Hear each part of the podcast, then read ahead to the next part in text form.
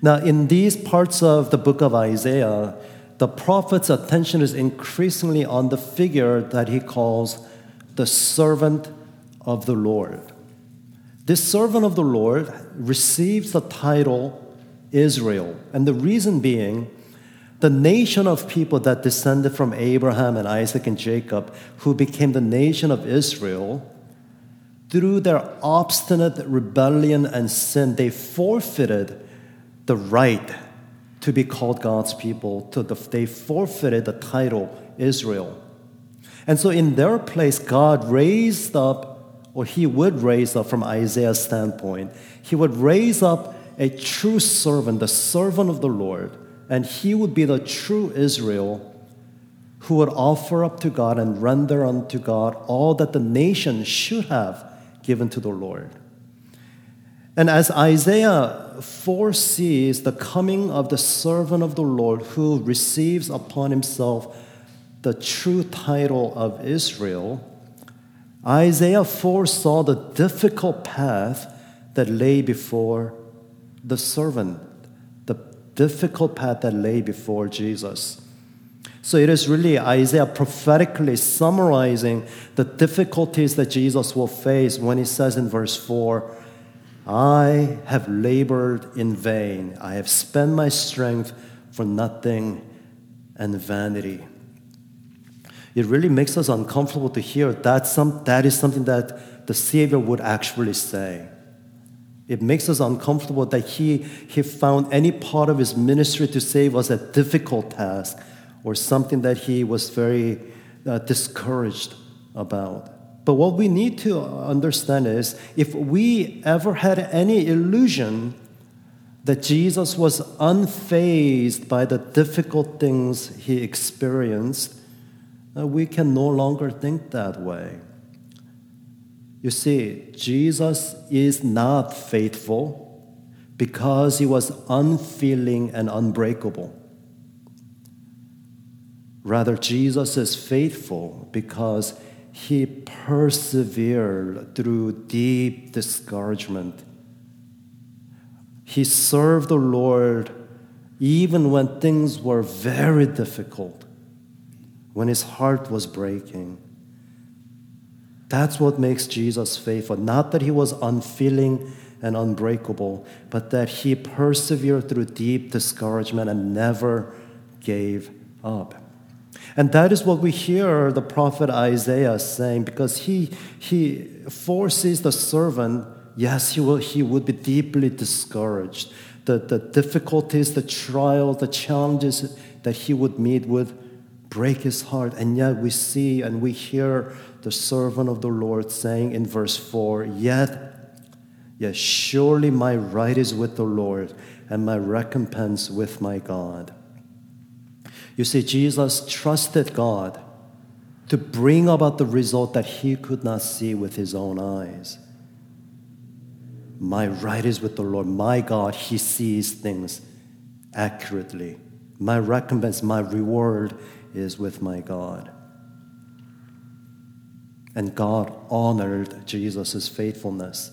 And that's what we read in verse 6. God will give to his son, to his suffering and faithful servant, not only Jacob and the preserved of Israel, but the whole world. And the Lord says, I will make you as a light for the nations, that my salvation may reach the end of the earth. And that's a summary of last week's passage. And what follows today, verses 7 through 13, is the very fulfillment of God honoring that promise to, to honor his suffering and persevering servant. And the first thing we see is that kings and princes honor the servant. Kings and princes honor the servant. Look at verse 7 we read, Thus says the Lord, the Redeemer of Israel and his Holy One. Now, in these parts of Isaiah's uh, book, the book of Isaiah, that title Israel belongs to the servant of the Lord, and the title Holy One obviously clearly belongs to the servant of the Lord. So, verse 7 is saying, Thus says the Lord, the Redeemer of Israel and his Holy One, the Redeemer of the servant of the Lord. Now, let's think about that for a moment. The sinful nation forfeited the name Israel so that in their place, God raised up a true Israel, the sinless, faithful Son. And he is the Holy One, the sinless one, devoted to the Lord with his whole heart. Yet this true Israel and the Holy One needs a Redeemer. Why is that? Well, to us, when we hear the word Redeemer, we understandably, we understand the word Redeemer in terms of our own need as sinners. So to us, when we hear the word Redeemer, we think of someone who saves us from our sin. Uh, but the word Redeemer uh, is really the kinsman Redeemer. The kinsman Redeemer is someone who sees the hurt and the need of his family, and he steps in to meet their needs at his own cost. And so there's a very beautiful example of a kinsman redeemer in the Old Testament. You remember Boaz, don't you? Boaz became a kinsman redeemer, and it's the same word that is used here. Boaz became a kinsman redeemer for his, uh, his relatives Ruth and Naomi. But when Boaz became a kinsman redeemer for Ruth and Naomi, he did not save them from their sins, but he saved them from great need and suffering. And it is in that sense that Jesus needs to be redeemed, not from sin, of course, because he was the Holy One. He was the sinless, faithful one, but he needs to be redeemed as the one who greatly suffered and face great difficulties. And indeed, he is the one Isaiah says, to the one deeply despised, abhorred by the nations, the servant of rulers. That's what Jesus needs redemption from the suffering, the humiliation, the rejection. That is to say, Jesus suffered dishonor and mistreatment why? Because the world around him saw no value in his person or works. And indeed, Jesus suffered because he, he poured his life and his heart to his disciples and to everyone around them. But you know, don't you? When you read the New Testament, you realize the people that Jesus poured his life and heart into, they didn't understand him at all they were clueless. They often caused Jesus to feel a sense of sorrow. But Jesus, Jesus found this strength in the Lord. Even when his eyes, with his eyes, he could not see the fruit of his labors. He trusted in the Lord, made the Lord his strength, who is faithful, and now now comes his recompense, his reward. Verse 7 Kings shall see and arise, princes, and they shall prostrate themselves. Well, kings and princes are by definition the most esteemed people in a room. Kings stay seated while others enter, and princes bow before no one. But what is Isaiah saying? God is saying, because his son was so faithful, this is how God, the Lord, is going to honor his faithful servant. The kings will rise in the presence of Jesus because one who is greater in esteem and honor has come into their presence. And even princes will fall down before Jesus to honor the Son. And isn't it interesting? Since since the, the coming, the death, and the resurrection of the Lord Jesus Christ, many kings and princes have indeed served the Lord Jesus as their sovereign. And yet, nevertheless, many still dishonor him today. Many still reject his claims. But one day, One day, as Philippians chapter 2 tells us, God has highly exalted him. And you remember the context of the passage? How Jesus Christ, who by right was God, entitled to the glory and the prerogatives of God, he made himself a servant in order to save us. And God has highly exalted him so that at the name of Jesus every knee should bow in heaven and on earth and under the earth, and every tongue confess that Jesus Christ is Lord to the glory of God the Father. What joy it will be to one day, to one day see our faithful and worthy Lord receive the honor and the praise that he deserves. You know, when you think about the end of the world, what do you think about?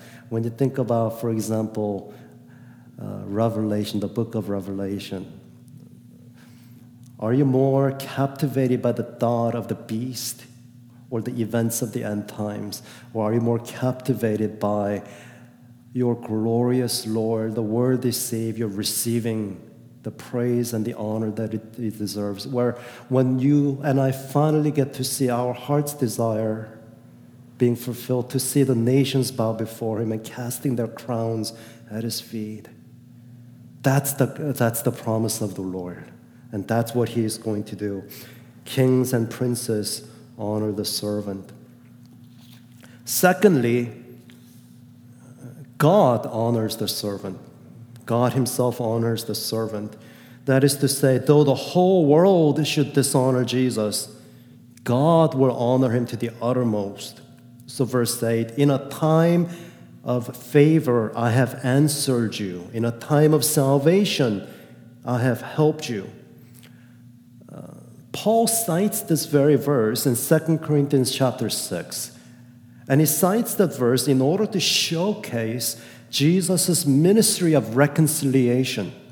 How Jesus came and in his death and resurrection, he reconciled the holy God with sinners.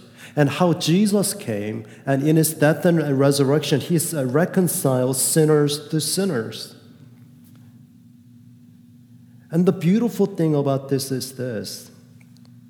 Although many people rejected Jesus so that ultimately he was crucified, his works bore the great fruit of reconciling the holy God to sinners and one estranged sinner to another. Now, think about what this meant for Isaiah's original hearers. Uh, Isaiah's original audience, they were war torn people who were taken as captives into a foreign land. So they experienced and they lived through bloody hostility. And they witnessed also the temple, the temple of the Lord, being destroyed. A symbolic statement that God was no longer present in their midst. Isaiah's original hearers were people longing for peace peace both with God and with one another, peace in the presence of their holy and sovereign Lord, and peace with their neighbors, and the peace that they long for. It'll come through Jesus Christ. So, verse 8 I will keep you and give you as a covenant to the people. Jesus is God's covenant, Jesus is God's promise to his people. And God honors Jesus by reserving every blessing to spring only from Jesus. In other words, the way that God honors his son is that we, you and I, we find blessing in no other place except in Jesus. That is how God honors his son. And in order to, to drive that point home, uh, home, Isaiah brings in the history of Israel's exodus from Egypt. And he does that to showcase the great blessings that are ours in Jesus Christ. So when you look at verse 9 and following, the Lord says, They shall feed along the way. Who?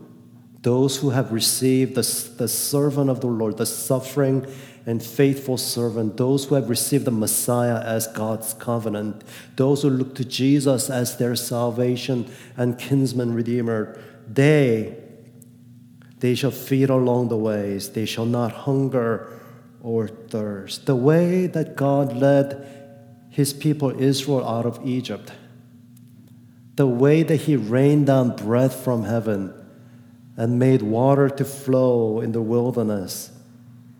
And if you think about that Exodus, you realize that journey out of Egypt to their promised uh, home and land was a journey under God's care. And what stands out so amazingly, and this is, it depends on where you want to put the focus on. Naturally, you see there are many rebellions and stupidity and foolishness. And I think naturally we see something like ourselves in their stubbornness, and our thoughts are drawn to that. But you know, that's only the half the story, and not even the most interesting half. Because as we see their stubborn foolishness and sinfulness, we see God's amazing grace and care. He provides for them, He shelters them, He leads them. And this is the image that Isaiah recalls in order to drive home the point the great blessings that Jesus will be to us. As Jesus leads us back to God, God through Jesus will protect, God through Jesus will provide, and God through Jesus will become our guardian. And so in verse 11, the Lord says, And I will make all my mountains a road, and my highway shall be raised up. In other words, nothing can stand in the way of the whole world coming to Jesus. And if you ever want to see a proof that this promise was fulfilled, just look around you. If I'm not mistaken, none of us are of Jewish stock. There's enough of us here to represent great part of the world. God has fulfilled his promise, hasn't he? God removed the mountains that stood in the way, made it into level ground so that people from every tribe and nation and language could come to Jesus, and he raised the highway. A highway is literally that a pathway that is raised above its surroundings, a pathway that you cannot miss. And so God has made Jesus the highway that leads back to him. And so, verse 12 Behold, these shall come from afar, and behold, these from the north and from the west. In other words, that's what uh, he said in verse 6, isn't it? It is too light a thing that you should be my servant to raise up the tribes of Jacob and to bring back the preserved of Israel. That's not the only thing that I have in store for you. But I will make you as a light for the nations. So people have come from north, from the south, from the east, and from the west. Not only the tribes of Jacob, not only the preserved of Israel, but the whole world find their blessings in Jesus Christ. Which gods of the ancient world could have done such a thing? These so called gods of Babylon, petty little gods, unable to keep their own people, false gods, pretenders, but our God he keeps not only the people of Israel, but He blesses the whole world through Jesus Christ. And that is how God honors the servant. And that brings us to the third and the last point His people honor the servant. His people honor the servant. So, what can we say about all this? Verse 13 Sing for joy, O heavens, and exult O earth. Break forth, O mountains, into singing. Joyful worship is the only thing that remains to be done because God has done everything. You see, He sent His Son. He sent His Son to be His and our servant. And even though He was dishonored and mistreated, Jesus was faithful. And in that Jesus, that suffering and faithful servant of the Lord, we find ourselves blessed. And so it ends with this beautiful verse in verse 13 For the Lord has comforted his people and will have compassion on his afflicted. And one commentator puts it like this Comfort is what the Lord does, and compassion is what he feels. I like that. Comfort. The Lord comforts, that's what he does. And compassion, that's what he feels in his heart. And that is why uh, you and I, we honor the Lord Jesus with glad worship. You know, sometimes I see um, Christians in church worship service, I'm not talking about any of you, who in the time of singing praises remain still. Their lips are not moving. And I'm thinking to myself, don't you want to sing? Don't you want to sing and let your heart rejoice? Because you see, we praise what we love. A man, a man in love sings the praise of his beloved. A die-hard sports fan will be there to cheer his team on, come rain or shine. You see, our love is made complete in the act of praise. And that is why we praise Jesus. And with our praise, our love for Him grows, and our love for Him matures with our praise. So that's the first thing we do. We honor Jesus with a glad worship. Secondly, we honor Jesus with a heartfelt trust. Imagine this that God feels nothing towards you except compassion, no wrath, no regret. He has no feelings towards you except compassion. And He has no other purpose or plans for you other than to comfort you. And you know, of course, when the Lord speaks about comforting His people, it's never there, there. When the Lord comforts, He comes to the people in need who have been broken and crushed. And it lifts them up and it enables them to do what they could not. So imagine that. That's what Jesus has done. God, in His infinite heart, there is no feeling except compassion for you and in his infinite wisdom, in which he created the universe, and he's even now moving the universe toward his goal, he has no other plans except to comfort you. So, what greater assurance can there be for afflicted people? And we are afflicted, aren't we? Uh, sometimes we experience a little bit of what Jesus experienced too we, we love and we give ourselves, but never to see the result and the fruit of our labors. We get discouraged. Life burdens us and we are crushed. We are afflicted.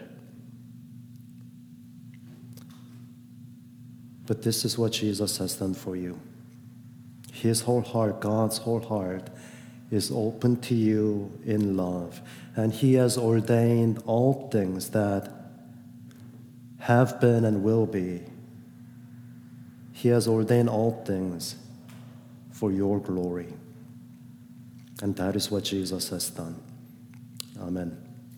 Now let's pray. Father, we honor you and we honor our faithful Lord Jesus Christ, who, for the sake of your glory and our salvation, became a servant, who denied himself everything that he might lift us up out of bondage and death and misery, who in his death and resurrection gives us the right, the privilege of being your children. So we honor the Lord Jesus Christ and we pray that you would lift up our hearts, move our lips, that we may offer up to Jesus our glad worship. And may we find assurance and hope and comfort in life, knowing what Jesus has done for us. For it is in His name we pray. Amen.